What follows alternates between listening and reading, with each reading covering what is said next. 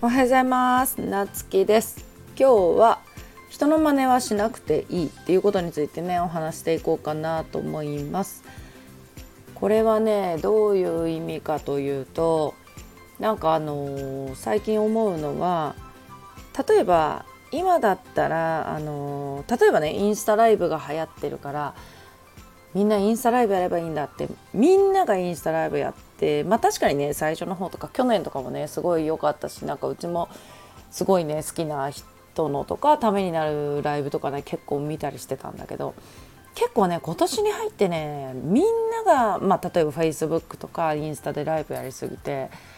ねあのまあ一部の人はねすごい視聴率ねやっぱりすごいあるけど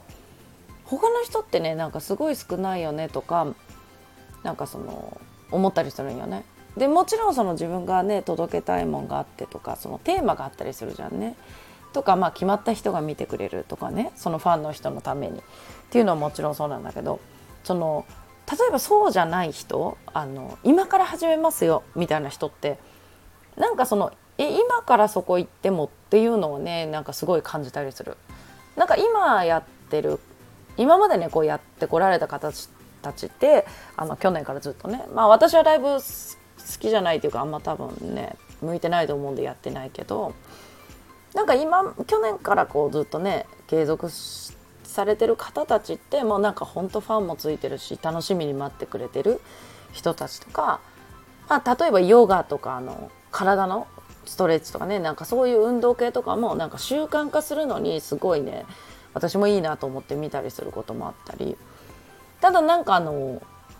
ねそうじゃない人新しく始めてなんかちょっとファンもいなくて視聴率もちょっとそんなでもなくてそんなに得意じゃないんだろうなこの人っていう方がねやってたりするとそこは無理しなくていいんじゃないかなって思うよね。でも多分あのまあ成功者の真似をしろっていうねやっぱりのもあると思うんでまあそういう方たちのねこう真似てやるのはいいと思うんだけどなんかこう時代とかこの流れがあるじゃんね。あのもうみんながやってね溢れてる後に今入ってもっていう見られないよっていうのもあるしもうみんなが重なってやってるからね例えば夜の9時とかやったらバババババってみんなインスタライブ始めたりするしとかまあ例えばあのセールスページとかにしてももう今はね長い文章って本当読まれないと思うよね。まあ私も読まないし長い文章全部ね、うん、じゃあなんかそのそんなに長くしなくてもじゃあどう伝えるかっていうことの方がうちはすごい重要だと思って。だからその苦手なことをね無理して何でもかんでも真似しなくていいんだよっていうのをねなんかちょっとうん、あのね伝えていきたいなって思っって今日はお話してみました。ということでねあのインスタとかも最近ちょっとサボり気味でねうちはあの、まあ、ストーリーズを上げてるんだけどでもあのインスタとかねツイッターもねもっと頑張っていきたいんでよかったらフォローしてください。